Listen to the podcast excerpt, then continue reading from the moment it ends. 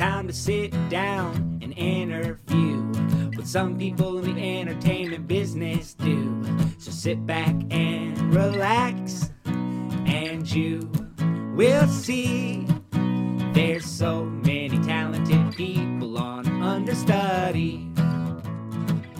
Hey, welcome back, everyone. Thank you so much for coming back to Understudied Podcast with me, Cian Lorcan. I'm glad you guys are back. I hope you listened to the last episode with Mark Arnold. I hope you really enjoyed it. This next one is um, with Davile, who is a producer and a filmmaker, and she talks about what it's like to be a, fil- uh, a woman in film and um, how she went on her path, and it's really, really interesting.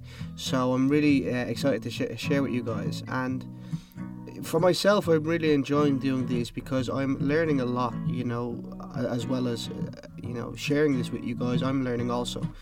I'm learning what it's like and uh, to to be a woman in film, and it's something obviously I'm not uh, familiar with.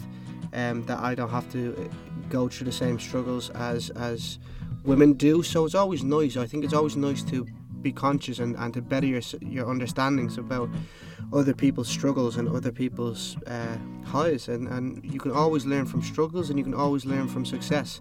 So that's what this uh, podcast is about and I'm so glad that you guys are here. So what else? Uh, oh yeah I will apologize guys. If you hear me go a lot in the in the podcasts it is because I just have a sinus problem that I'm getting medication to fix.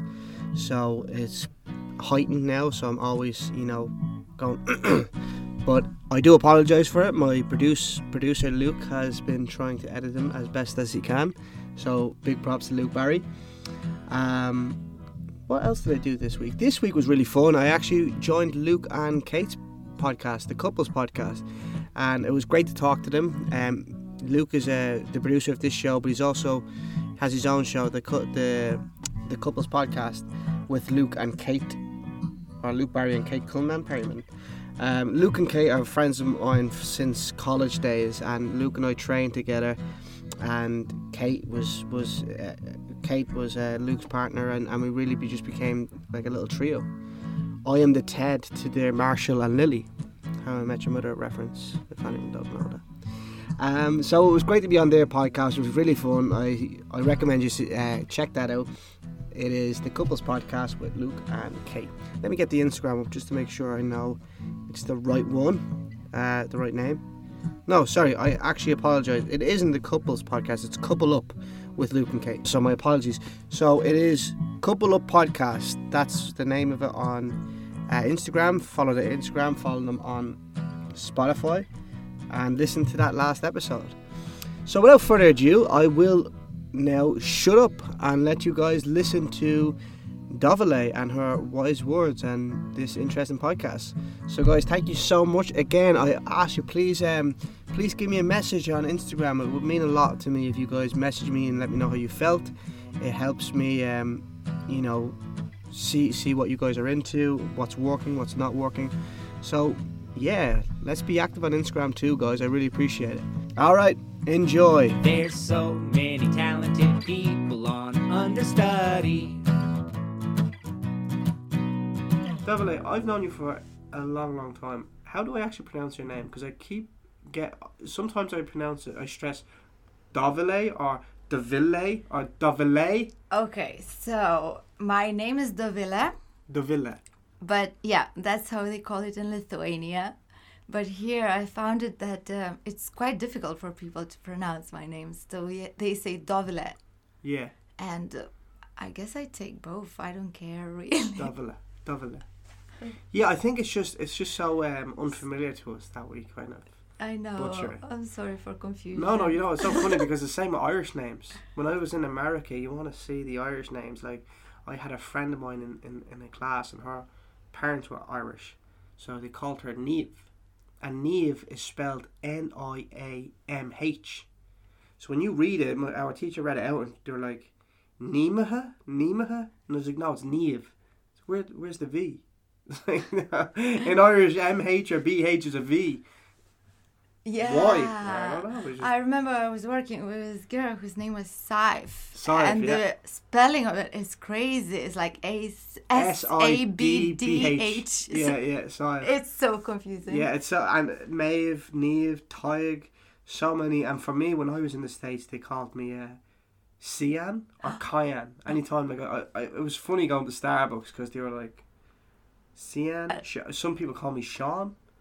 Chian, I got one time. So. You must have hated that. Oh man, it was so funny. They just did not understand uh, Irish names. So I get you. I'm I'm there with you on, on um, names.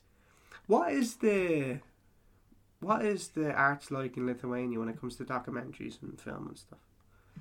Documentaries and film in Lithuania. Um, I don't know. I don't know much about it to be honest, because I came to England like more than ten years ago, and in Lithuania I wasn't doing any art. I was studying international intercultural communication and uh, information and communication science. So I'm not like from the arts world of Of Lithuania. Lithuania.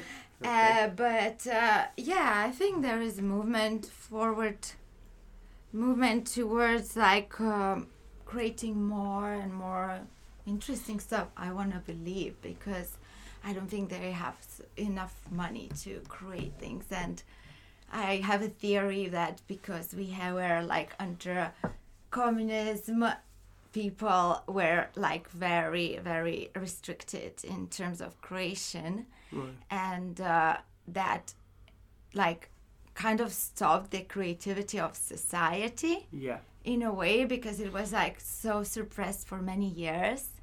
And uh, i think that at the moment maybe we are free for 30 plus years but uh, it is helping us to open up a little bit. But in ter- what, when it comes to creation i think there is still lack of originality sometimes. And Right. uh, i know that things are changing and uh, maybe it's just my perception. I don't know. No, but it- it's actually is very interesting, isn't it?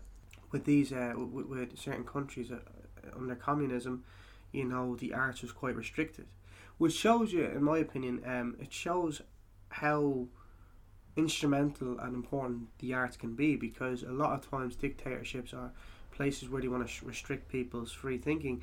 They usually shut down museums and theaters first because they don't want any arts because arts give um, give way to, to freedom of speech and free thought.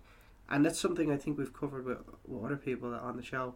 So, but what I've noticed, what, what I think is when you have places that are suppressed and they get out of that suppression, there's like a renaissance of arts that go on. So it's like, it's kind of like babyish because you have to, you know, they don't have the tools that are there, but but they have, they, they will create their own way of expressing everyone will always create their own way of expressing. So it's interesting to see what Lithuania will, will be like in 10 years' time. Yes, you I think that's happening, and I want to believe that that's happening. But I also think that after communism, uh, we became free. Everyone started looking towards West and seeing what's Yeah. uh, happening there, and getting influence from America Yeah. and uh, from Western Europe. So I think there is lots of copying happening there Yeah. in terms of music, what they create and stuff. You know, they like, but so I don't think I think there is no like craving for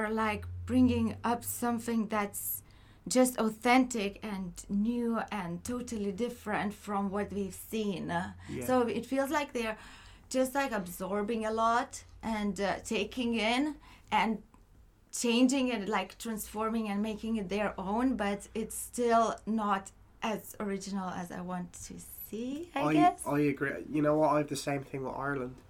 Ireland, I think, it has such, we have such rich culture and such beautiful culture, but oftentimes we kind of focus on, on the mainstream things and it takes away from, you know, your Irish heritage.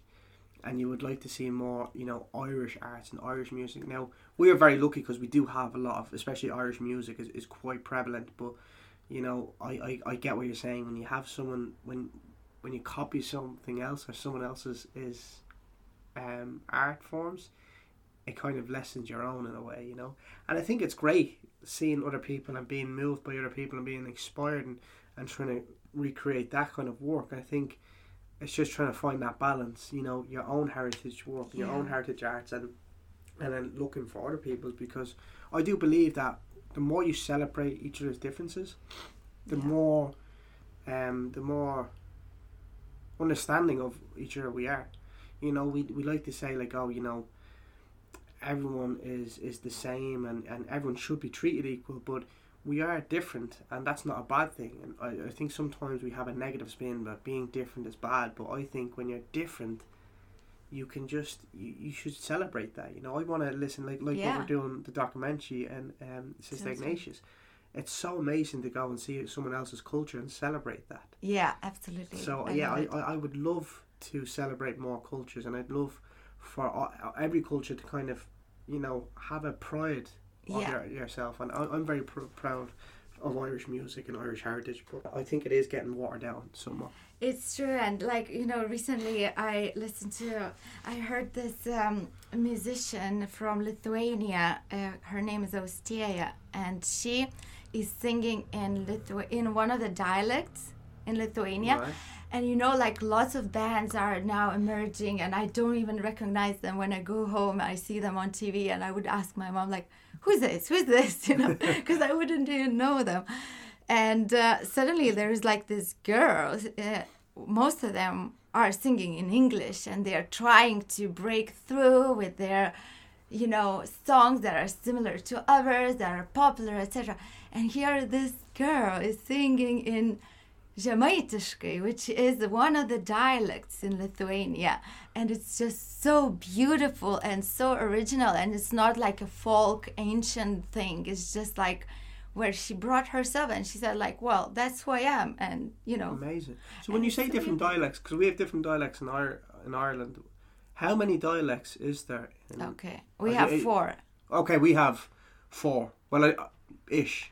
Well, so, So I I don't want to offend any of my Irish historians, but we have basically we have uh, four kind of provinces. right yeah, I think that Ireland and Lithuania is similar in a way. We're So, in so you population have four. You have four dialects of Lithuania. Is that how? what's- Yeah, it's four dialects, and it's like different regions have uh, different like cultures. A little bit, they differ, you know, not too much, but still. And then they speak differently. Sometimes you don't even understand if someone is talking uh, their dialect, and uh, they also have it like different dishes and stuff. So it is like everywhere, I guess Mm. Even our country is so small, but we still have this diversion. Yeah, it's amazing, isn't it? It's so funny that, um, like you look at America and how vast it is, and then you look at Ireland, how small it is. But Ireland, you can go one side of the river to another, and you have a total different accent. So it's so interesting, um, dialects and accents and, and where they come from. So you you came here ten years ago, but you weren't in the arts. What made you change? Okay. Well, yeah, my journey was like maybe a little bit uh, longer. I don't know. But it's, uh, well, first of all, like, so I always was drawn by it and uh, always loved it, but I never like touched it because my, like, my parents are not from that world and uh, all it's like doing is like studying and. Uh, going to uni and uh, I studied, as I say, information and communication over there. And uh, our course is like, you know, it's not like creative, but it's close to that kind of thing, I guess. I don't know. Anyway, so I did that. And then when I came over here, I studied intercultural communication. So we were studying cultures a lot. And uh, it was. It's something I, I really love, and I guess that's why my projects are related to it. So, yeah, I was studying cultures and how different cultures are communicating with each other and what things mean, and it's a very, very interesting uh, topic for me.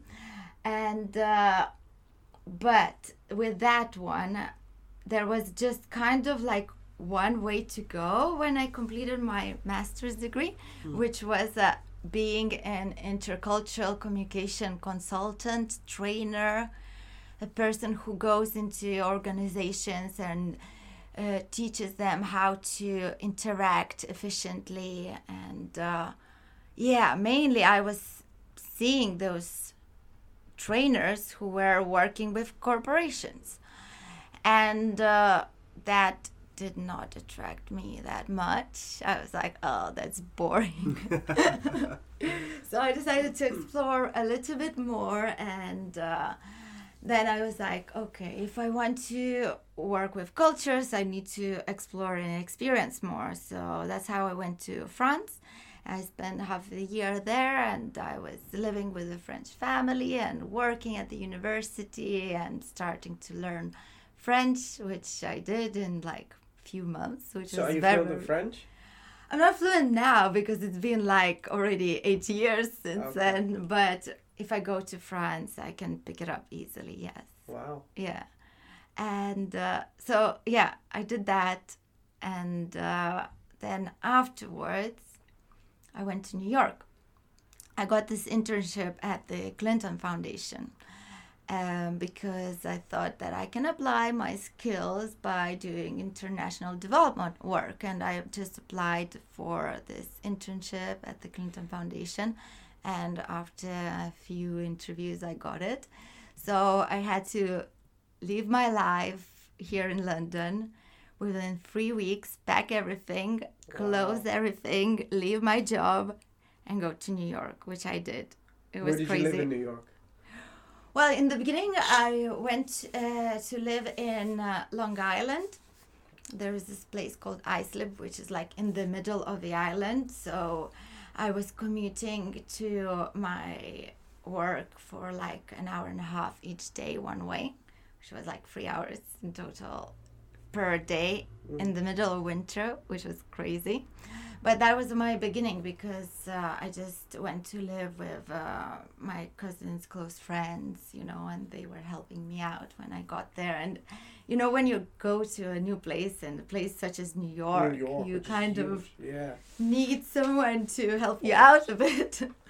so, but that was fun. I mean, like, yeah, commute wasn't great because, like, lots of my friends they were living close by and they they would go out a lot, and I would always have to consider my time to get back Yeah. and then come back again. So, but you know, I explored uh, Long Island a little bit, which was cool, and uh, I used to read a lot on the trains. So that time was good too. And uh, then later on, I stayed for longer after my internship in New York, and I moved to Williamsburg in Brooklyn, which was so fun. Yeah, I, I loved that Brooklyn. place. And uh, after that, I lived also in Queens, and uh, that was cool too. Right. Yeah. And then, so how, how did you start Oh, so making? Let me, yeah, okay, go into the arts, right. So basically, I was in this office in a skyscraper in New York, in the Midtown, and uh, was meeting all these politicians, shaking hands with President Clinton, and uh, Hold, wait, hold, hold, hold. You, you can't just. You you shook hands with President Clinton. yeah, I feel like that's a good side story to tell. okay. How did that happen? Well, basically, so I was doing internship at the Clinton Foundation. One day we had this event with him where he came over and he spoke to us, and he was a very very cool guy. I really liked uh, his um, I don't know what it is like a special charisma, I guess. When like he walks in the room, everyone is like you know overwhelmed. Uh, you know, it's like just a bunch of uh, young graduates who are like so hungry for knowledge and Right. for experience. And here we are sitting there and listening to him talking about life and telling, giving us some life advices, which was like crazy. But how many times have like would he would you see him often or would Not often. There's sometimes I would see uh, Hillary Clinton more often at the time because she was preparing to run for president for her whatever the election, yeah. okay and uh, he would come now and there, like here and there, but his office was elsewhere. I think it was in Harlem. Right. So he would be there, and some of the interns would be interning there, and they would see him more often than us. But yeah, he spent some time with us, and I shook hands with President Clinton. I have some pictures. Okay, so you shook hands with President Clinton. yeah. This is And- starting to be a good like like that's a good start to go into the arts. You shook hands with the president and inspired you. and oh yeah no but actually so he gave us a very good life advice do you know movie zelig uh, woody allen's film I think I've heard of it. I, I don't. basically it's about this guy who pretends to be different people and he gets into places right so president clinton was saying to us well in life you should be just like zelig you know just wander around and see where life takes you and this is the advice you're getting from this highly achieved person who's just saying just go with the flow so maybe that helped a little bit Uh, but, yeah, basically, so I was in that office in skyscraper, sitting down, sending emails all day long, and doing research and uh, learning a lot about international development, which was interesting in a way. But then I also realized that maybe I don't want to make it a career of my life because it felt like I'm not doing enough. Like, is that it? I'm gonna sit in the office and send emails all my life, and that felt not enough for me. Mm. So, I mean, I still carried on, and I fin- completed my internship, and then I explored the United Nations a little bit because I after that I did this other internship that was to do with the kids who were learning intercultural communication in New York, and we had this program where we would go to the UN and we would show them around and introduce them to different departments and stuff. So I learned a lot about how the United Nations function, and Wow. uh, that was also interesting. But yeah, I guess things changed a little bit when I met this crazy artist in New York and uh, a filmmaker uh, who, um, okay, how do I, how do I do this? it's so complicated. I don't know where to start, where to end, and people can get confused. You can get confused with that. But basically, so yeah, e- every time I was doing something, it felt like, oh, I want to do something creative or like work in the creative world, but I just didn't know where to start or where to go. And uh, I just finished my internships and I was working at a cafe and I met met this very very cool artist. And uh, he he's a docu- he's a filmmaker and also a singer writes songs he writes scripts just an artist I Mm. can say you know?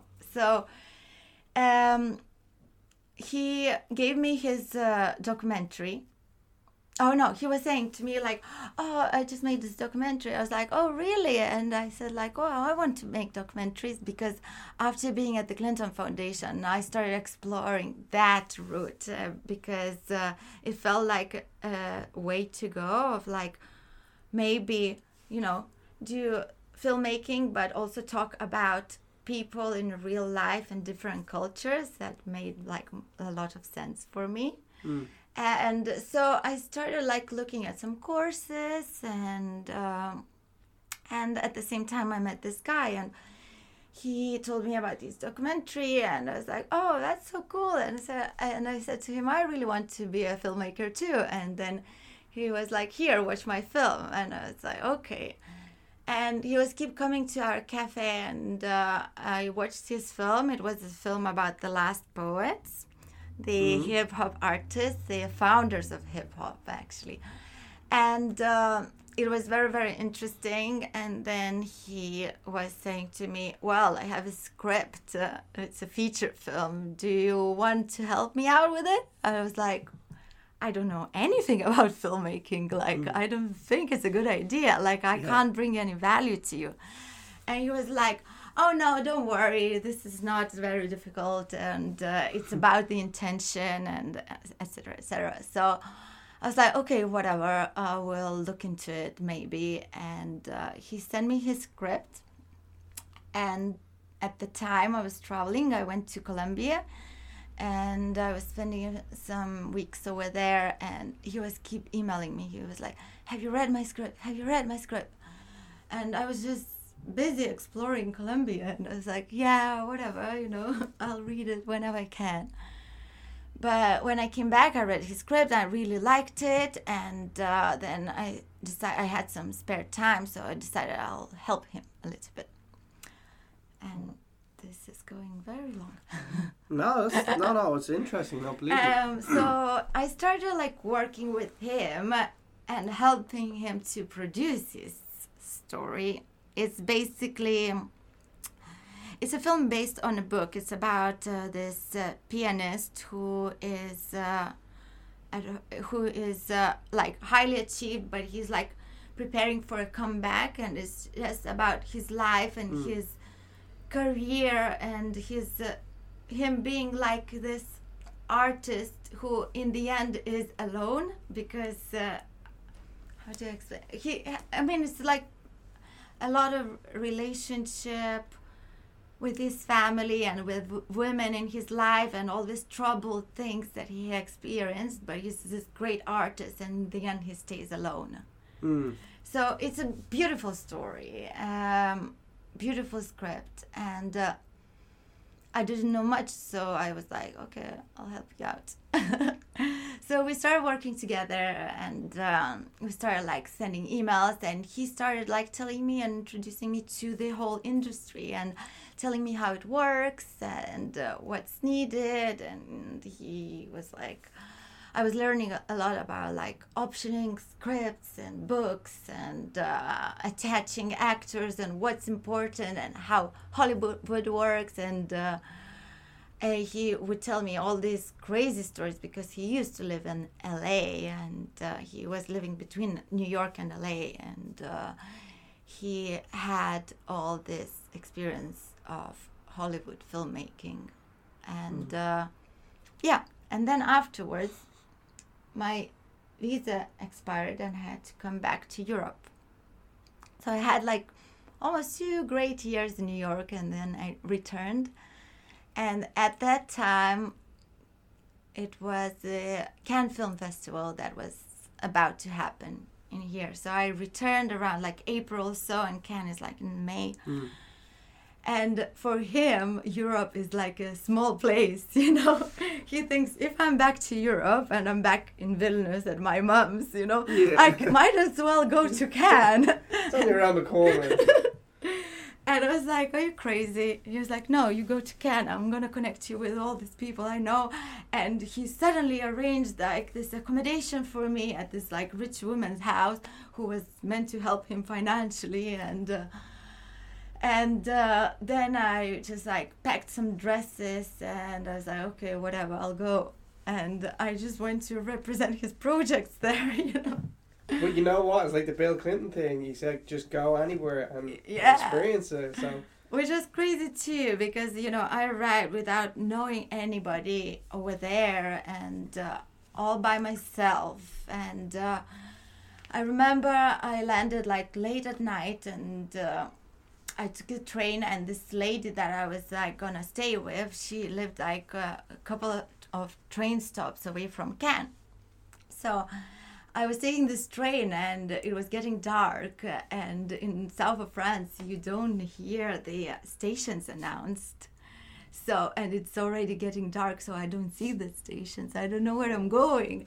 I knew that it's just close by, and so I asked some locals who were on the train with me. luckily, you spoke French. Yes. I was like, excuse me, where is the stop? And they were like, oh, don't worry, it's just like still a few stops down. Okay, but how do you say that in French? Excuse me, where's the stop? Oh, please don't do that. okay, I when we are you. when we are in Cannes together, I'll Okay. tell, I'll say that. I'll hold you to it. Yeah, I don't want to embarrass myself. Basically, yes. So and some guys confuse me, and uh, suddenly I I'm, I'm seeing through the window my stop disappearing. no. and it's dark. So I just like got off in, in the next station, and uh, I'm like standing there, and it's like asking some people around like how to like do I need how do I get back, and they say, Unfortunately, I think that was the last train. You won't be able to get there. Way. I was like, okay, no worries. I'm just gonna phone her, and uh, I'm just checking my phone. There's no signal, and it's dark, and I'm alone, and I don't know where I am, and there is no signal. So the, there is this guy who is like kind of like taking care of that station who walks out, and he goes like. Oh, forget it. You're not to call anyone here because there is like this big satellite on the mountain and you're just not gonna get any signal if you get some you're lucky and i was like oh great but so, like somehow i managed to get some signal and i phoned that lady and i told her where i am and some guys came and picked me up and i was like there south of france very tired went to sleep realized that I'm a bit too far from Cannes it's not gonna work for me. I need to find some Airbnb to get closer because it's just not practical to be so far away. And I'm online checking Airbnbs. Everything is booked. There's no rooms, not even one room available. I was like, okay, what do I do now? So I called Anthony, who I knew for a long time, and uh, I was like, "Are you in Cannes?" And he goes like, "Yes, I am." I was like, "Can I stay with you?" He's like, "I don't think so. This house is full of guys. It's like we don't have space here." I was like, "I don't care. I'll sleep on the couch, but I just can't stay here. I need to find a place." And uh, he says like, "Well, okay, whatever. Come over." So next morning, I wake up with this beautiful view of uh, the Mediterranean Sea on a hill, in this amazing mansion, very very huge Wow. and very beautiful. And this uh, this lady, she's just walking around. She's like, "Did you sleep well?" Blah blah blah. And I was like, "Yeah, it's so beautiful here, but I can't stay here." So I just went back to Cannes and uh, I stayed with Anthony and his friends who were there and. Then everything just got better because you know suddenly I was surrounded by people I know who already had been in the Cannes Film Festival uh, before, so it was just easier for me. Mm. And uh, yeah, so I just met few people, represented those projects, and uh, here is how I started, I guess. Wow. Started in Cannes. Well, started from I New York to Cannes. It's a good way to start. I know it's like backwards. It's not like So- you know earning and going up slowly from like you know being a runner somewhere and then yeah. getting to Cannes. For me, it's the opposite. I went to Cannes, It's just all downhill, is that what you're to and then I'm trying to figure out things I mean, two great places to start. What did he say? If you can make it in New York, you can make it anywhere. Yeah. So when you got back, then you just started making movies. Oh, you can start making documentaries after Cannes. No, it wasn't that easy. It was a bit more complicated. I, you know how I am. I'm like a person who gets along with many people and uh, Mhm. lots of like people in the industry I met. They really, really liked me, and we were kind of like creating those bridges. And it was lasting for a long time because with those projects, I was keep returning to New York, and I was staying on couches with my cousin and my friends, and was still exploring this. And uh, went to LA, and had meetings with like Oscar-winning writers, and uh, it was great experience. But it was like when I returned back to New York, uh, to London after several stays in New York, um, it was always like um, there was what was it? Um, Anthony was changing job, and uh, he was like, "Come with me. I want to you to meet all these people, all these filmmakers." And I was like, "Okay, I'll do that." And that's how we started working for Molly Films here in Mm. London. For those who don't know yet, um, Anthony, who we're talking about, is Anthony Hales, who's a brilliant, brilliant producer and director. And we've just uh, we, we've come off two projects with him, and Davila has come off with so many more. But uh, he's a really great guy, and hopefully we'll get him on too. I'm going to try and rope him into it. Oh yeah, So just for context fun for- to talk to. Yeah. so uh, yeah, so basically we started working together and uh, fundraising for the projects and uh, being involved as producers or associate producers, and then suddenly it all built up from there because we started working with as firstly for Molly Films and as independent producers and. Uh, I'm helping a lot with Anthony with his projects, and uh, we are co-directing my documentary, Sister Ignatius, uh, Mother of Ska, Yeah. which Cian is helping us out with as well. yeah. So funny fact. I mean, um, how I met Double A was um, I I worked as a waiter, as most actors do, and um, she used to love coming into my restaurant. We used she used to get food all the time in my restaurant, and we just became friends. And that's I think um, for anyone that is out there, you know, you don't always have to network in the way that you think you do. Pretend to put on a face and pretend you're a certain person. You go to a place and you meet at certain things. Sometimes I think integrity and just being a nice person will get you a long way. Sometimes because I mean we never we never really try to you know oh i do this and you do this i realize you're a producer you realize as an actor and we used to talk about that and eventually then you know de Ville was like oh Cian's a nice guy i'd like to work with Cian and and de you actually helped me get into a lot of places in london because you just introduced me to you know miles who's now my agent and um, to a lot of other people which i have so much uh, um, thankfulness for you for doing that but it wasn't uh, some um, get together thing where we met in uh, networking. It was just, hey, I like you. You're a good person. I'll, you know, likewise, and and that's how it came about. So, um, Davile gave me um gave me a shot with, with helping her out with um producing, uh, not producing, but helping her out with the production side of Sister Ignatius.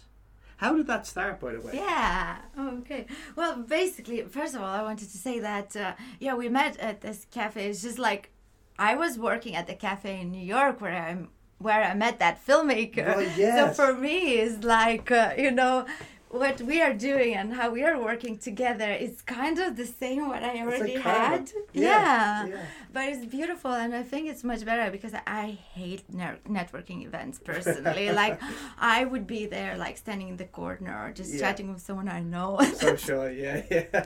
so for me, it, it just also doesn't work. So with you, yes, first of all, is your personality because you're so genuine and so real and such a pleasure to be around. It was just so natural. And Yeah. plus, then when you shared your reel with me, I was like, oh, this guy really can act. I was like, definitely, I will keep him in mind with any projects that I have. And whenever the suitable came along, of course, I proposed to you, and I was like, here we go. I'm Kia." glad we have that on recording. The show reel is amazing. no, but it does go to show, you know, because I think a lot of actors want to know that sort of thing. Like, you know, how do you stand out for producers? And I think, you know, sometimes it is just genuineness. I think it, it can come by at, at any any moment, you know. You, you don't know who you're speaking to. Yes, it's So so, organic. it's uh, yeah. yeah. you can't force it. I think. Yeah. And uh, uh, one of my best friends says that his favorite word is serendipity, and I think this is what I call it. Serendipity is like this kind of like weird uh, uh, sequence of events that bring you somewhere, right? It's Yeah, like okay, uh, yeah, it's yeah. It's like it's nice. It's like uh, what I live by, I guess. Yeah. I don't know. Serendipity. Yeah, look it up. That's a nice one. I'm going to keep that one. Okay, so so okay, so how where are we at? Okay. um, we're at Sister Sister Sister Ignatius. Sister Ignatius, yes. So again, serendipity, I must say, because when I was still living in New York, I visited my cousin who lived at in Washington D.C. at the time, and uh, she was like at work. I was there for a couple of days, and uh, I was just exploring the mall one day. And uh, m- my idea was like to visit as many museums as I could, you know Yeah. and uh, I was just like exploring it, and uh, suddenly I saw this beautiful house. It's called the House of Americas, I believe. And uh, I walked in thinking it is a museum, but it wasn't. It was like an institution that represents Americas in Washington, D.C. However, they let me in, and I was just really fascinated by the building, and I was just walking around while people were working. I was like, that's so cool. I remember they had like this beautiful dance hall with uh, massive curtains and chandeliers and beautiful view of the gar- garden.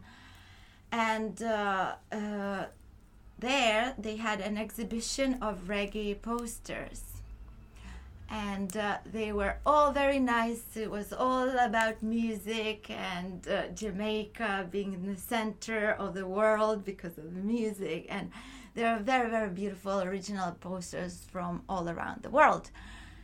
And as I was reading this description, I came across Alpha Boys School. And I was like, oh, this is amazing. The Alpha Boys School is uh, uh this orphanage in Kingston, Jamaica that has produced lots of famous musicians mm. in ska, reggae, and jazz world. And uh, I was super fascinated by this because this is like the kids who had no chance to maybe, you know, live. They were gonna get involved in crime because like Kingston is a rough place mm. and I was like checking on, on, YouTube and saw some interviews about the boys saying like if not Alpha Boys school I would be in jail by now yeah. or dead. Mm. So that school was just like super super amazing to me and not just because it was an orphanage and it was giving opportunities for people to you know learn something and have like a skill but also it was such a significant part of Jamaican music history that is like mind blowing. Mm. So I had this project always in my head, and I was like, oh, this is the documentary I want to do, and that's it. And, uh, you know, I always kept it in mind while producing our projects. And uh, then I was I knew that I'm gonna do it at some point, but I didn't didn't know when. And like things fell into places one day, and it was like quite recently, um, 2019, I believe, which is funny because basically I do tango. I do an Argentinian tango, oh, okay. and uh, I went to my tango class and uh, one day I met there this Jamaican guy, and we started walking towards the station. And I started talking to him and telling him that I want to go to Jamaica and do my project over there about the Alpha Boys School. And he goes, Really? My brother just went to Alpha Boys School. Wow. You have to meet him. Blah, blah, blah. I was like, Oh, great, let's meet him, you know. And uh, then I invited Anthony to come along with me, and here we are sitting with these alpha boys who are telling these amazing stories about them growing up in there, and amazing stories about Sister Ignatius. Because when I said Sister Ignatius, they started screaming, "She was our mom!" And then they started suddenly started talking to us and telling the stories about how she used to box with them, and teach them table tennis and how wow. strict she was and how uh, what music meant to her and that she had her own sound system and she would like play songs in her in the garden on Saturday afternoons and everyone appreciated it and we were like even more fascinating by it. And uh, then we decided that's it. We have to make it and then we just got ready and uh, went to Jamaica in February 2020 which was again very very lucky i must say. Yeah because it was just, yeah, before just, before the lockdown the first lockdown. And when we came back uh, we just you know had a product to work on. So we are yeah. now in post production and hoping to finish it very soon and show it to the world. Yeah I can't wait for it. And it's so amazing. You know, this was the first time I've ever worked on a documentary, and it's great because you, you learn something that you just you have you never knew the world of. You know, the only really reggae I would ever have listened to was probably Bob Marley. You know, the but then you look at Don Drummond and you look at Tan Tan when we got to meet Eddie Tan Tan. Yes, all these legends, right? It's just like it's unbelievable what they've achieved. Yeah. Really, really unbelievable, and it's so it's so From interesting. this like orphanage in yeah. the middle of Kingston, Jamaica. But it was amazing, and and how some of them went to the army, and how some of them and they're all they all have this discipline, even though they're on different walks of life and they have different opinions, even of the school. Yeah, They always they have this. They always say they have great discipline, you know, which is that definitely helps in life. definitely, I definitely think. yeah. So, you've done movies, feature movies, and you've done feature documentary movies. What is the main difference? Or how like how different are they in in in Oh terms yes. of production? Very. Uh, oh, in terms of. Well, I would say it's very very different actually because like um, yeah it's film and uh, both of them are, but one has um, kind of like a clear structure, and it's all like a narration. You have a script, you get the actors, you get the set, and you know with the features, everything is more like organized and contained, but it can cost more money to Okay. do.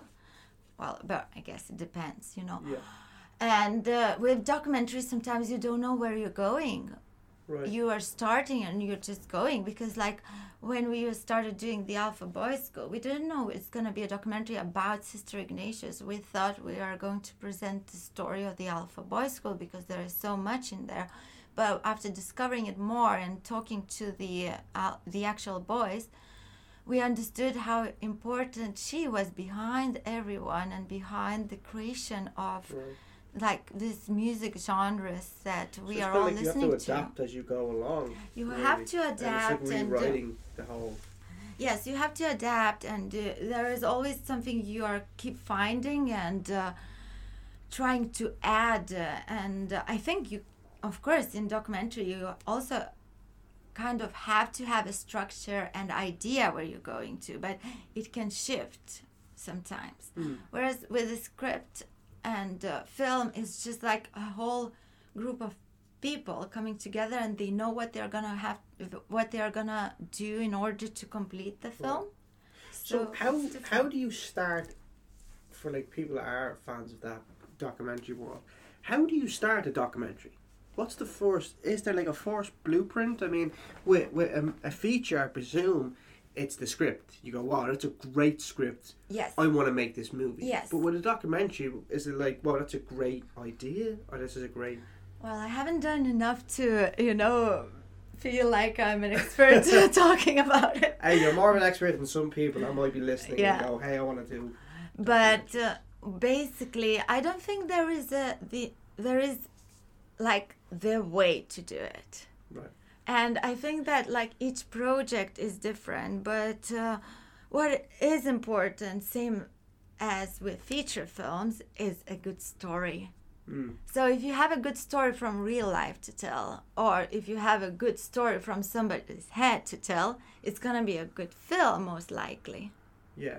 but that's for me i guess the main thing and after that you just start looking for the actual tools to tell the story whether it's an interview or some kind of i don't know music or or b-roll stuff anything you know Yeah. so it's like combining things together in one coherent piece and um, all involved?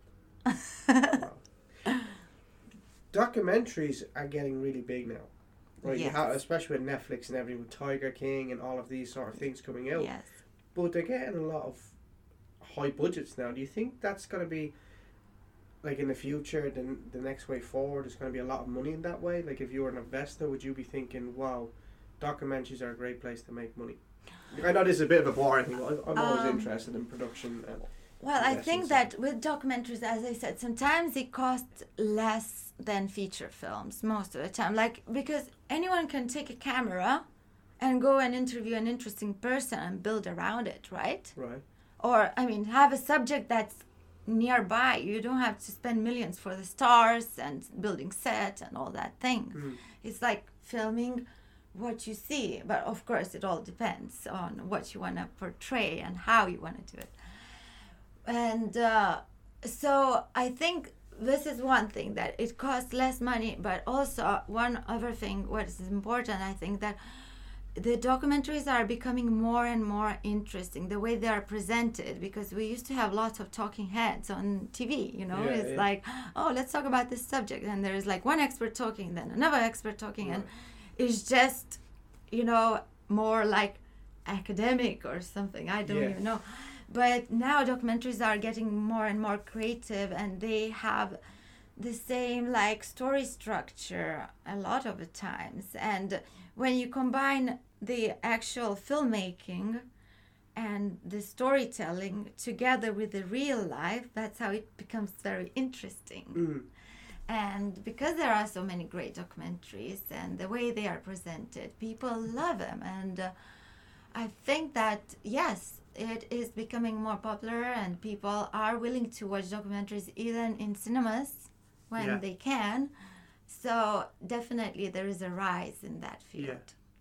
And especially, I think now with Netflix and, and Amazon, I mean, everyone wants to watch the next documentary on, Netflix. It's such a big. Oh, do yeah. So, do you think it's a, a, a profitable market to get into? documentaries Yeah. I think that filmmaking in general is a hard way to live. it's not an easy way. So if you want an easy way, just like Rob a bank. rob a bank or just do something more ordinary than that. Because here you have to find your own ways all the time, and uh, you have to combine so many elements, and it's arts. You know, it's never been the field where people where get it's either like you make lots of like money and success or you're just always great and try and stuff whereas there's not, a lot of middle ground, right? there is no middle ground there is no like steady rise like when you go to like a big corporation where you work and you know that you're gonna go up the uh, career ladder if you will perform well and there is a structure to that. Whereas here it's like a combination of everything. There there is a business side because in the end like you know to make a film you have like thousands of pounds and uh, or millions of pounds. So you end up as a producer running a company. So you have to consider the financial side and the business side where where what's going to be a margin of like making the film and selling it and like making a profit for yourself and investors so you can be sustainable but also it's very unpredictable. You never know how the film is going to come out, mm. if it's going to be successful or not. And success depends of, on so many things. There is no guaranteed recipe because it's not like, oh, you are going to promote it and it's going to do great. Yeah. Because all these creative aspects are very, very important. So, like, you know, in features, your actors, set, the director's vision, and lots of lots of things including money so you really have to make them all work together in synergy to make a great pro- project that everyone would want to see and buy and look at so it's harder because the creativity is something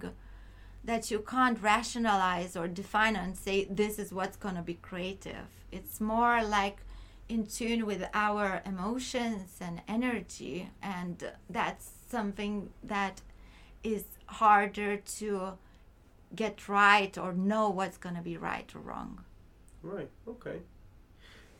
Oh, interesting. i don't know i'm just No, yeah, no, definitely. It's, it is. telling int- what i think Do you think like for someone who wants to do like has a heart for documentary, and I think any any type of filmmaking you do, you need to love it. You need to be absolutely in love with Yeah. filmmaking or acting or anything really in the arts because that's what's going to feed you to keep going. You know, it's not going to be the paychecks unless you you do get you know. lucky. absolutely But if someone was to go into that field, is there anything that you would recommend them studying? Do they need to go into a certain business field or a certain artistic field, or or is it you know oh head in yourself and see what happens?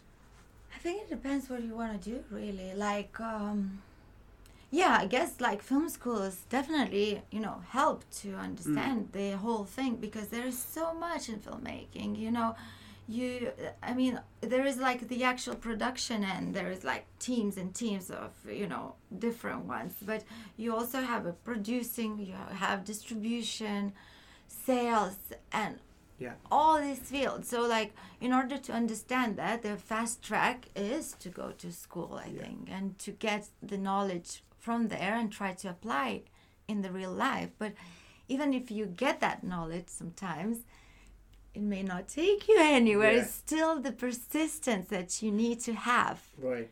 so you can either learn how I mean, I'm still learning every day, but like I'm like doing it and learning at the same time, mm-hmm. or you can go to school. But like, you know, like I was watching this documentary of Brian De Palma, I remember, which is a great documentary about him, and he was saying like they didn't go to schools like him or Martin Scorsese. They just like learned everything and they had like this massive passion, but they knew everything about lenses, about the light, about acting. They just like combined. That's why they are like masters in this uh, profession, I would say. And there's some people that are just gifted like that. That like I know some guy who just picked up a camera, opened it up and dissected it. You know, I can't do that. You know, I wouldn't. I'd have to. I think I'd have to go to school and, and study it and Yeah, understand it and question because I can't just take some apart myself and understand how lighting works and understand how camera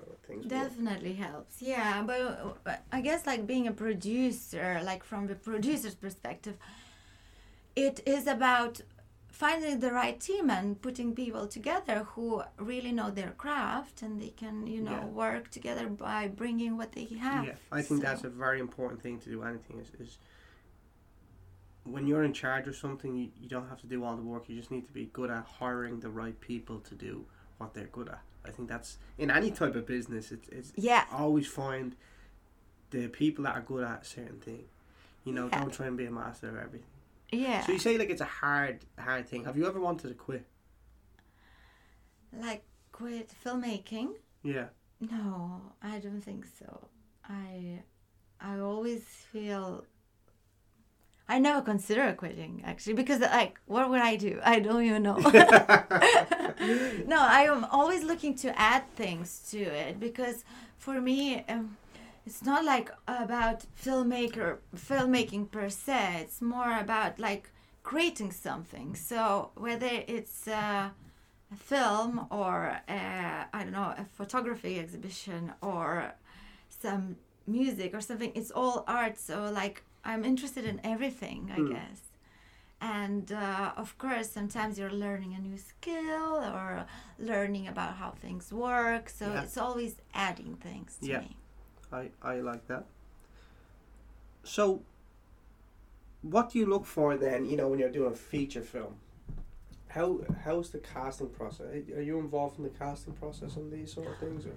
In fact, I am actually involved in casting process at the moment as we speak because we are preparing to shoot our feature film and I'm an, an executive producer on it. Uh, we are shooting in March this year and What's this for? uh, hmm? What's it for? This, Hire me. basically it's a thriller and uh, I think the final title of this is going to be Visitors, but I'm not sure because we've been changing the title. But it's like a home invasion thriller. Mm. and very interesting story very scary but uh, i'm not going to talk too much Okay, about it yeah. but we'll let you know later or maybe anthony can come and talk to you about that after we Uh, finish yeah, I'll get Anthony. uh, there. but basically yeah so we both are executive producing it and we are helping our director with the cast so we are getting like lots of actors self tape and send it over so we are looking at them and uh, you know anthony's director himself he loves working with the actors so Yeah. he does contribute a lot to, to it but we like look at this at like those self tapes together and we like consider where the actors are gonna work for it or not Yeah. and it's an interesting process i think because in the end actors are making the film i think they are like the main vehicle in feature films Yeah. So how how like how do you cast? What what do you see in an actor that makes you go, I'm gonna give this person a shot? good acting Good acting. right looks. Right looks. Yeah. So, what about an actor who might not have the right looks, but is a great is a great great actor? Where does it where's where does it come where you go? I know he's a good actor, but this guy who's not as good as him but has the right look. Like how how do you how do you choose? Well, I would never for? like cast you for a seventy-year-old man, for example. Oh, that wouldn't work. No wait, let me get my cane. I can change my cane. I'm really good at playing old man. okay, yeah, it could work. Maybe I don't know. but it's like when I'm saying about looks, it's more to do with the actual, you know, um, like rationale of the story. Right. So, um, and uh, in terms of casting, I think, I mean, in the end, it's director who is deciding. So, like, I'm not making decisions for uh, this film in particular, but uh, I'm just like, you know, seeing what might work and what, what may not work. Yeah. So first of, first of all is the acting itself, I think. And then secondly, you kind of get a vibe of a person when you see a self-tape or someone performing a small piece of the Yeah. scene, you know. Do you like to work with the same actors, or do you like to just get new guys and? Because you know some some some people, some productions, like if you look at Adam Sandler, you know he always has Yeah. people that he worked with before. Lots of uh, yeah, lots Chris of directors do. too, yeah, yeah. And I think the understanding for me was that is that they understand how the director works, and the director understands how the actor works, and it's, a, it's easier then. You know when you go, I know if I give Johnny Depp this, he's gonna make something crazy, or I know if I give Christian Bale this, he's gonna have a Yes. certain thing. So I you have that trust. I think is is where they come from. I think filmmaking in general is like people's business business, you know? So like the relationship you have and you create while making a film while like going through some challenge, those relationship matter. Hmm. So like if you had a really like good time on set with someone and you know that that person is really good you will want to work with him or her again it's just a, a natural feeling that you have Have you? Sorry. yeah and then i'm not like as they say like for me it's not about me because i'm producing so it's about what director needs and if director wants to work with the same person he or she worked before i would support that uh, anyhow How how um how important is it for you to work with well known people? Because I know there's a lot of you know actors want to know about like their Instagram followings. Do you need to have a big Instagram followings to be in a movie, or do does that matter to you? Or? I think it matters for the industry and it should matter for lots of people, I guess, but I'm just so bad at it and I don't care about it at all. Well, actors, we, we, we don't care about it. We wish because look, if I have four hundred people on Instagram, and I'm a really good actor, for us that's what we matter. But I know from other listening to other producers, they're like, okay, but we have to sell the film, you know. Yes, because it does matter sometimes. For example, if you as an actor have a big following on your Instagram, so like your tweet will mean a lot to us filmmakers, producers, Right. because we know that like your tweet about that specific film will bring lots of people who will be willing to watch it. This is our audience. Yeah. So when you have an audience, you can sell your film, and this is as simple as it is. It's numbers Yeah. you know so it is beneficial for actor to have like a great profile on instagram and lots of followers i think but it's such a you know like i see people are starting from there and thinking that is going to take you somewhere and it probably does sometimes but i don't think this is the essence as an actor what you do you act Yeah. you are not like an Yeah. instagrammer you know so it's like all these things but But the funny thing is now is that there's a lot of influencers that are getting kind of Jobs. substantial parts in movies because they have you know 10 million followers and a lot of actors are discouraged by this and that's shall we work on building your profile I'm so bad at it. I'm so bad. At, I mean, I'm I'm game to build my profile. no but it's true for example if it's gonna be if it, there is an audition and there are uh, like a couple of actors. I know that producers, I mean, they would not go specifically to Instagram to look how many followers you have. But if there is like one of the candidates that has like millions of followers, the other doesn't, and they are on the same level, the, like lots of producers would choose that person because they know that there is like a vehicle to promote their film. Yeah.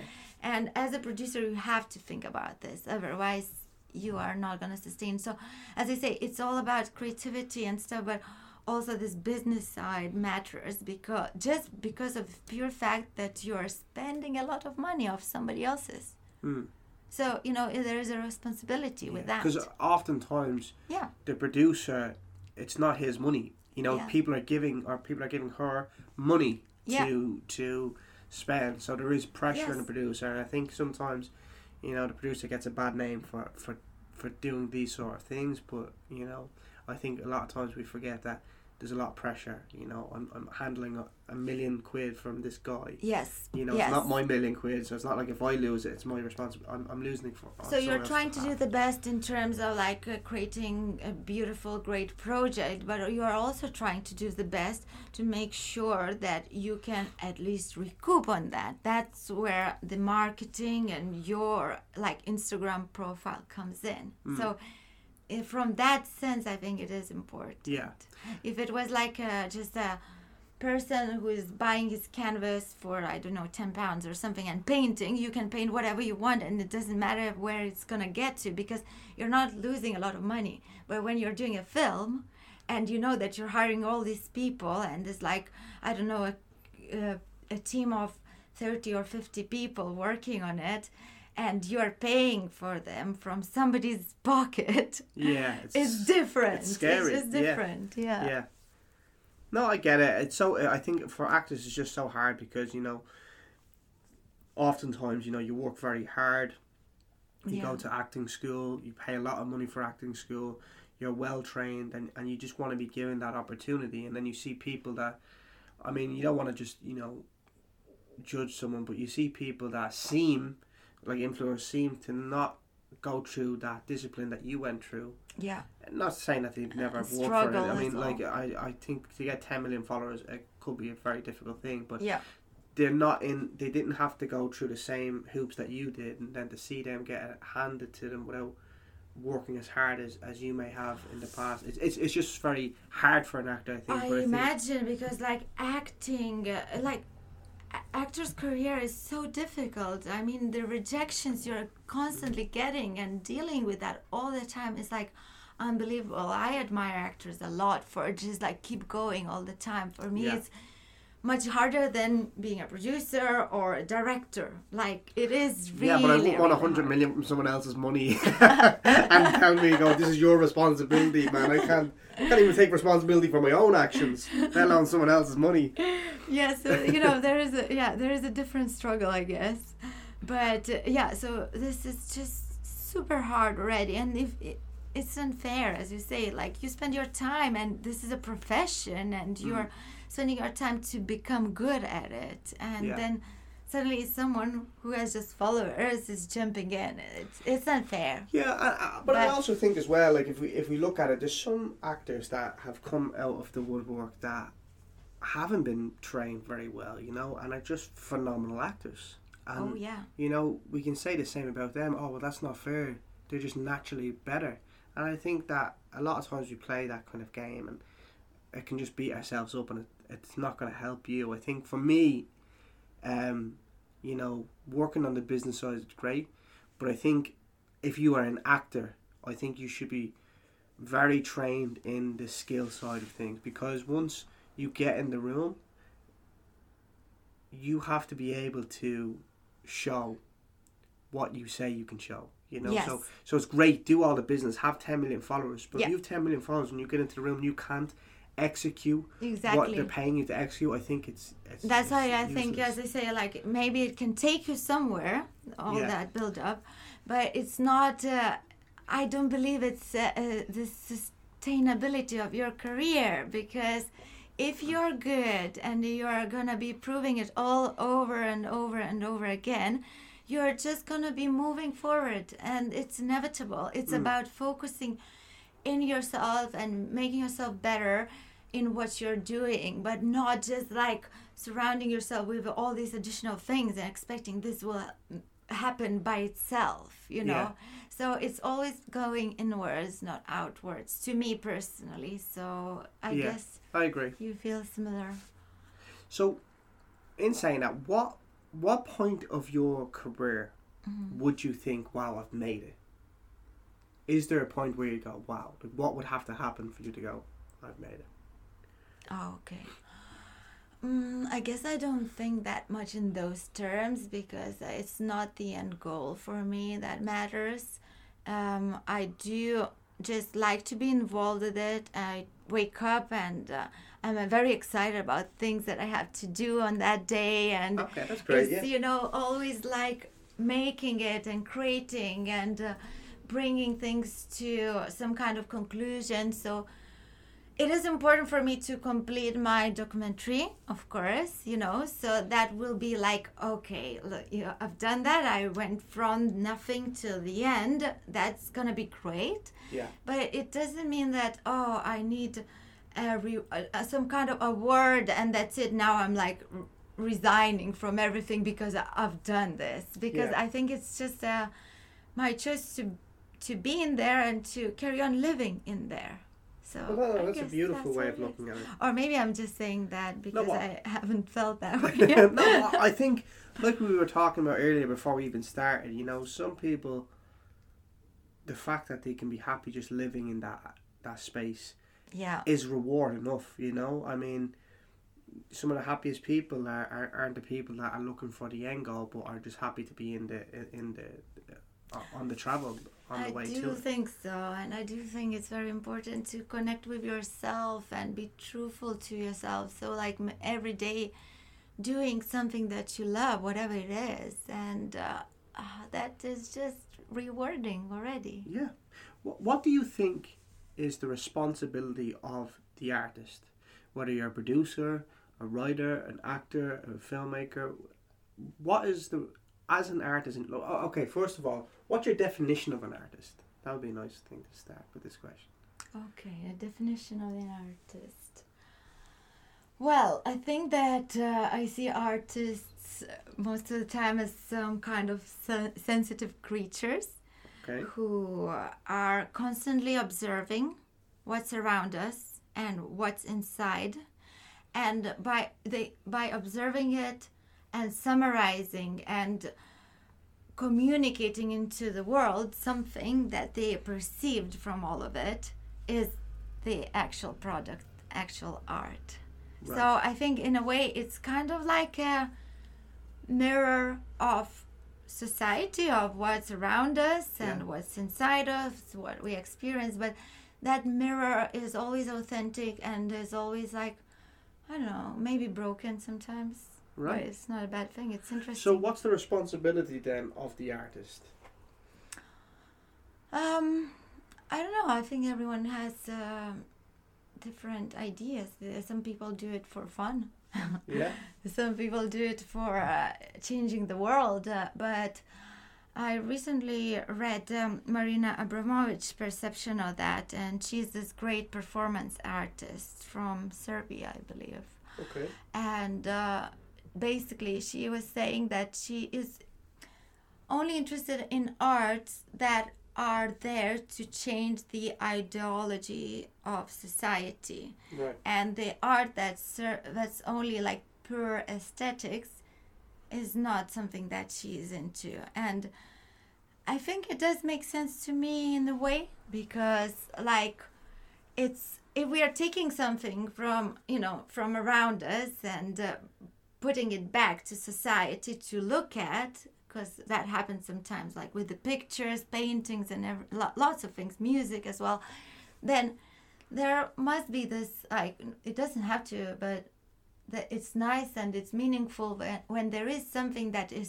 maybe challenging us to look at what we are doing wrong Yeah. because that helps us to move forward and evolve as human beings yeah. I agree. So I agree. yeah And I think, um, you know, there's two sides of art. there's there's the art to to challenge people, like you said, you know, and there's also the art to entertain people, and not one of them is better than the other, you know, but just some people have a stronger connection to one than the other, you know, and I, I think that someone that makes pe- people laugh is so important, especially right now. Absolutely. We need to- we oh need my to god, laugh. we need comedy. We also need big to cry, time. you Yeah. know. Um, I I agree with you. With, with like when we were working on Sister Ignatius, you know, I've noticed that there's there's you know different grants for different things, and one of them was uh, you know women in film. Yeah. Do you think that um, women in film is getting more progressive? Is is and like is there more opportunities now, and will there be more opportunities, or is it something that we still have to fight for? I think there are more opportunities now because there is a big focus. You know, there are programs created uh, for like uh, you know educational programs just for women, or there are some funds for women filmmakers Yeah. and festivals. So you know there are all this support mechanisms around that are also always helpful and you know if it's there why don't you like why not use it you know? So it's great and uh, um, yeah i think it's getting maybe better but i could probably tell you about that in like 10 years time to compare to compare today with what's going to happen later Yeah. but there's this big focus right now like you know people want to know what women are doing and Yeah. they want to hear women voice more and more and uh, i'm happy to hear that and uh, i don't understand why it's taking so long Do you, have you ever felt discriminated in, in, in our industry or in the film industry based on, on your gender or Mm, anything? yes i have. Um, you know uh, part, part of my job is uh, fundraising. It's a big part of my job. And when i just was starting i had a few instances where uh, i have this theory that like most of the money is with men in the world right, Right. so like It's a good estimation. Men, what do they do? Like, especially like this old school. And I know that we are breaking it and things are happening, but I'm just talking about, you know, in general terms. Yeah. So men have money and they like to do business with men. They come together and they're like, oh, I want to do this. Okay, let's do this. Nah, nah, nah. Yeah. With women, they still, there's this still, percep- there's this perception of we are kind of like a decoration to a man and I don't know. I don't see it like always this way, and I think that, as I say, everything is changing, but it's like still somehow rooted in uh, I don't know lots of perceptions, and you know we could be talking about feminism for hours probably, and Yeah. the problems in there. So filmmaking is you know having its own issues, same as like in any other field, because like women are getting paid less, Yeah. you know, and there is lots of lots of problems still. So filmmaking is not exception. So my experiences were when, for example, I thought I was having a business meeting with an investor who introduced himself as uh, an active investor in the films, and when I got there, suddenly it would be like. Uh, Oh, let's have some wine. And the Ah. first question that they ask is, Do you have a boyfriend? It's not about, Tell me about your project. Yeah, it's like a But- date nearly. Yes, Wow. and they are they were using this possibility to you know Wow. attract my attention and get me there and me as like you know I would want to explore that avenue to see if because if he's gonna be talking with another man he would be talking about the actual project that they want to create.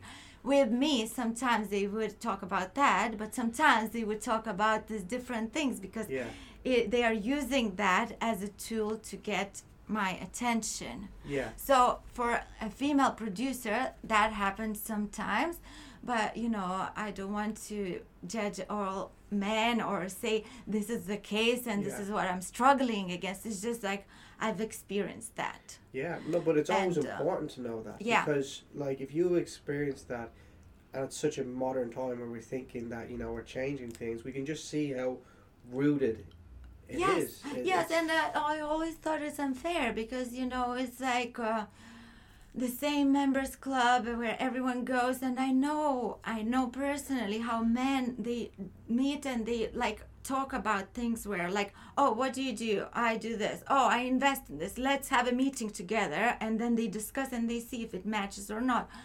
And then sometimes I was fe- feeling like, what am I doing here? Is like just for fun yeah. you know like how unfair is that if they are doing that business together why don't they want to listen to me Right. just because it's like an entertaining Uh, place so do you, do you know? think that goes back to you know not wanting to listen to you because of of that old fashioned way of thinking that the men are in charge and the men are better you know money or because they're in charge of the household do you think it's just like a learned behavior yeah but also like it's uh you know we, don't, we must not forget uh, I would be most of the time talking to like uh, above 50 years old white man who is a businessman. It's just what it still is most of the time. Not saying all the time. no So, you know, the way they perceive me, I'm not from his country and uh, I didn't have like that much experience when I was having these experiences that Right. I was telling you about. So, I think it's a combination of uh, things and Yeah. maybe also like if you guys were like some kind of crooks, you know.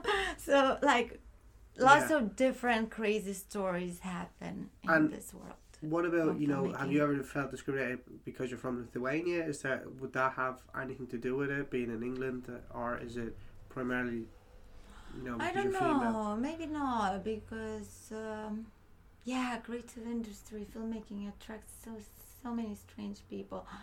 Maybe I have, but uh, I guess I tend not to focus on that too much because I think that we all experience some kind of hiccups in our lives and Right. it's just like inevitable yeah and why would we fixate on that if we can just like focus on our goals and what we try to achieve if something comes into my life. That doesn't work. You're like moving forward and saying next and next and next you Right. know so that's how i tried to see it. Yeah. But i also had another experience when i was um, working with this filmmaker from new york and we would go into business meetings. He had like lots of respect for me but he was also like older than me. He is older and uh, every time we went into a meeting out of respect for me and out of him knowing how the other people in this industry would perceive me perceive me he would introduce me like as his business partner. He would say sometimes like oh this is Davila. She's not my girlfriend. She's my business partner just to let you know. Because like you know if it's Yeah. like a meeting in a restaurant it would be like lots of people would think oh there is this filmmaker right. artist who brought along his young girlfriend you know? Yeah, like so that felt a little bit weird but i i knew where he's coming from. Also he's weird so sometimes his actions are, strange. But i kind of know where he where he's coming from and he did it with like only good intentions and with respect to who i am and what i am bringing to the table as a person Yeah. you know but it's still shitty that that has to be done. Yeah. Because if he brought me yeah. it'd be like this is Cian Yeah. he's, he's, he's working on this thing and, and there wouldn't be any thought about it. People were like oh this guy is, is and working. you know we are like we are just like these two independent artists who are trying to make something so we are not working in a big production company that's different than you hmm. know if you are if you have a role in a bigger company of course if you're going to a meeting it's a business meeting it's different you know but because it's like this indie filmmaking and everyone is trying to do what they can and then it gets like confusing and messy i guess and Yeah. uh, perceived differently i Yeah. guess but you know it, it's always across the board because I've, I've met actresses Mm. that have the same thing and then you have women in, in different uh, in different um, fields that, that feel the exact same thing so oh yeah i think it- actresses experience a lot Yeah. of that and uh, uh, yeah I mean, Harvey Weinstein's story has shown and revealed it in like on a grand scale, but yeah it's just one one man. There are many of them. Many, many, many. Yeah. And like you said, like some some men may think that they have good intentions, but it still may belittle people as well. You know, Yeah. the fact that he has to go, "This is my girlfriend." I mean, when you walk in the room, it's kind of like weird that that has to be said. Yeah, you know? It exactly. It, should be like, "This is not valet. Yes. She's working on uh, Yeah. this." Yeah. And, oh, no, that's the guy is trained, so I'm not saying like, oh, this is how I should be presented or like this is great, but it was just like, uh, you know, it just represents the society we're living in in a way, you know. So I'm not saying like it does happen everywhere, definitely not, but I think that every single girl who would sit in front of you here would have a story to tell. Yeah. So, Yeah, I, I would agree, and, and and then other people as well have have different things. But what what do you think? Um, you know, for a white male, you know that that w- would be would see this and understand there is a problem and, and take responsibility. How how can guys like this change? You know, coming up, you know, because in thirty years' time, I'm going to be that fifty year old Yes. guy. You know, you will never people be like that me. person. I No, but I, I. I, but I do. I I. Do think, you know, we're heading in, in a better direction. I think people my age um, are, are definitely more aware, but it's it still goes on. It's still just simple. It's not using your power to benefit personally. That's what it is, really. yeah, Because if you have the money, if you're investing in films, or you are a big shot producer who is casting, or you know anything, don't use that as a tool to get something that you want personally from that specific person. Keep it professional, and that's that's it, really. okay, Yeah. okay. Well, I'm glad we got to talk about that. I like to I'd like to ask that question to everyone. Yeah. you know, and um, see what's going on in the world and see how, how we are. Because I think artists do show these things um, Yeah. and bring things to light. So it's, it's, it's very interesting to me to sit down with a woman and, and find her struggles or sit down with um, who someone maybe foreign or, or anyone like that and see how we come together. I even remember speaking to Eddie Tan Tan Thornton and he he's like, You're Irish and he gave me a big hug and he's Yeah. like, You know, when I came here first, seventy years ago, there used to be signs that was saying no blacks, no dogs, no Irish. You Yes. know? And he bonded with me over it. He was like, You're my brother, you're Irish and it was beautiful to see, you know, and I think it's always nice to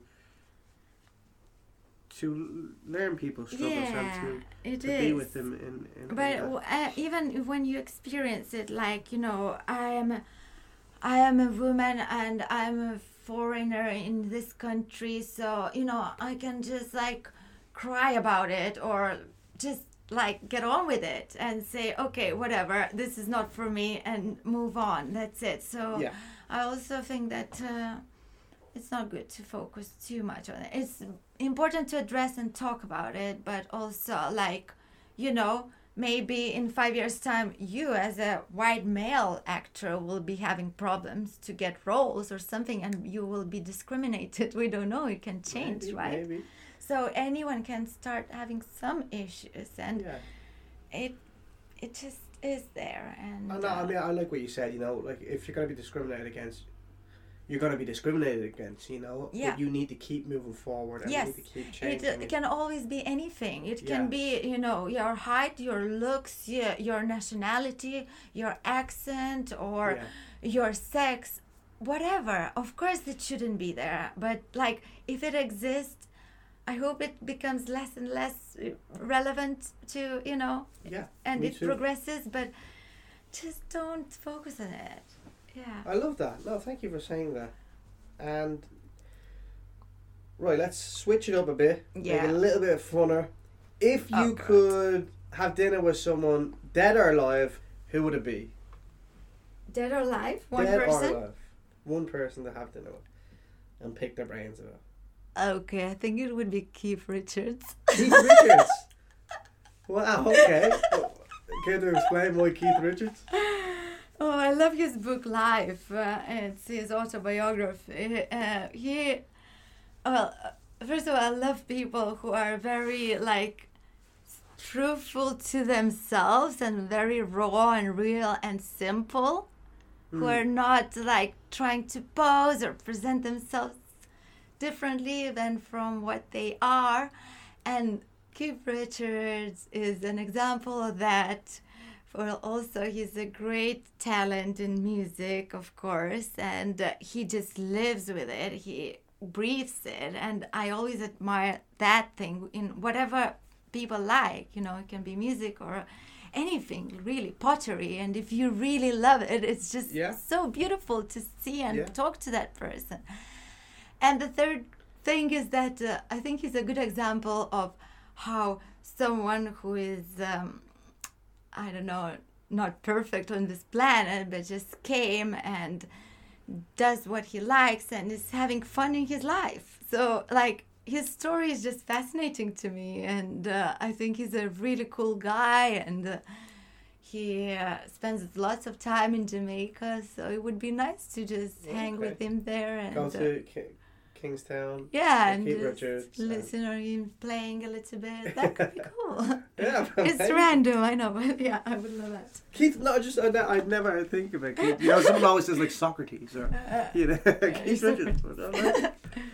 Um, I think that should end it. I think we've wow, we've we've had such a great talk, such a long talk, and I'm really really grateful for you to come on board. And I'm just wondering if you have any last sage bit of advice for anyone listening. Maybe they're a filmmaker, maybe they don't. They're just interested in what we're talking about. Maybe it's mice because nobody's listening. but do you have any sage pieces of advice for anyone out there? Um, I guess that lots of people are rushing to achieve things and perform and be great and do all these things, but what they forget sometimes is themselves.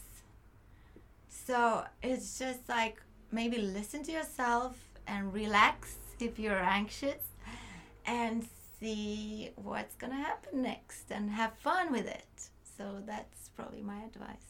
Okay, well, thank you so much. Thank, Thank you. you so much, Davile, for coming on. Thanks for Um, inviting me. no, it's my pleasure. There's so many talented people on understudy. And that was Davile, ladies and gentlemen. Thank you so much for jumping on and having a listen, guys. I really appreciate it.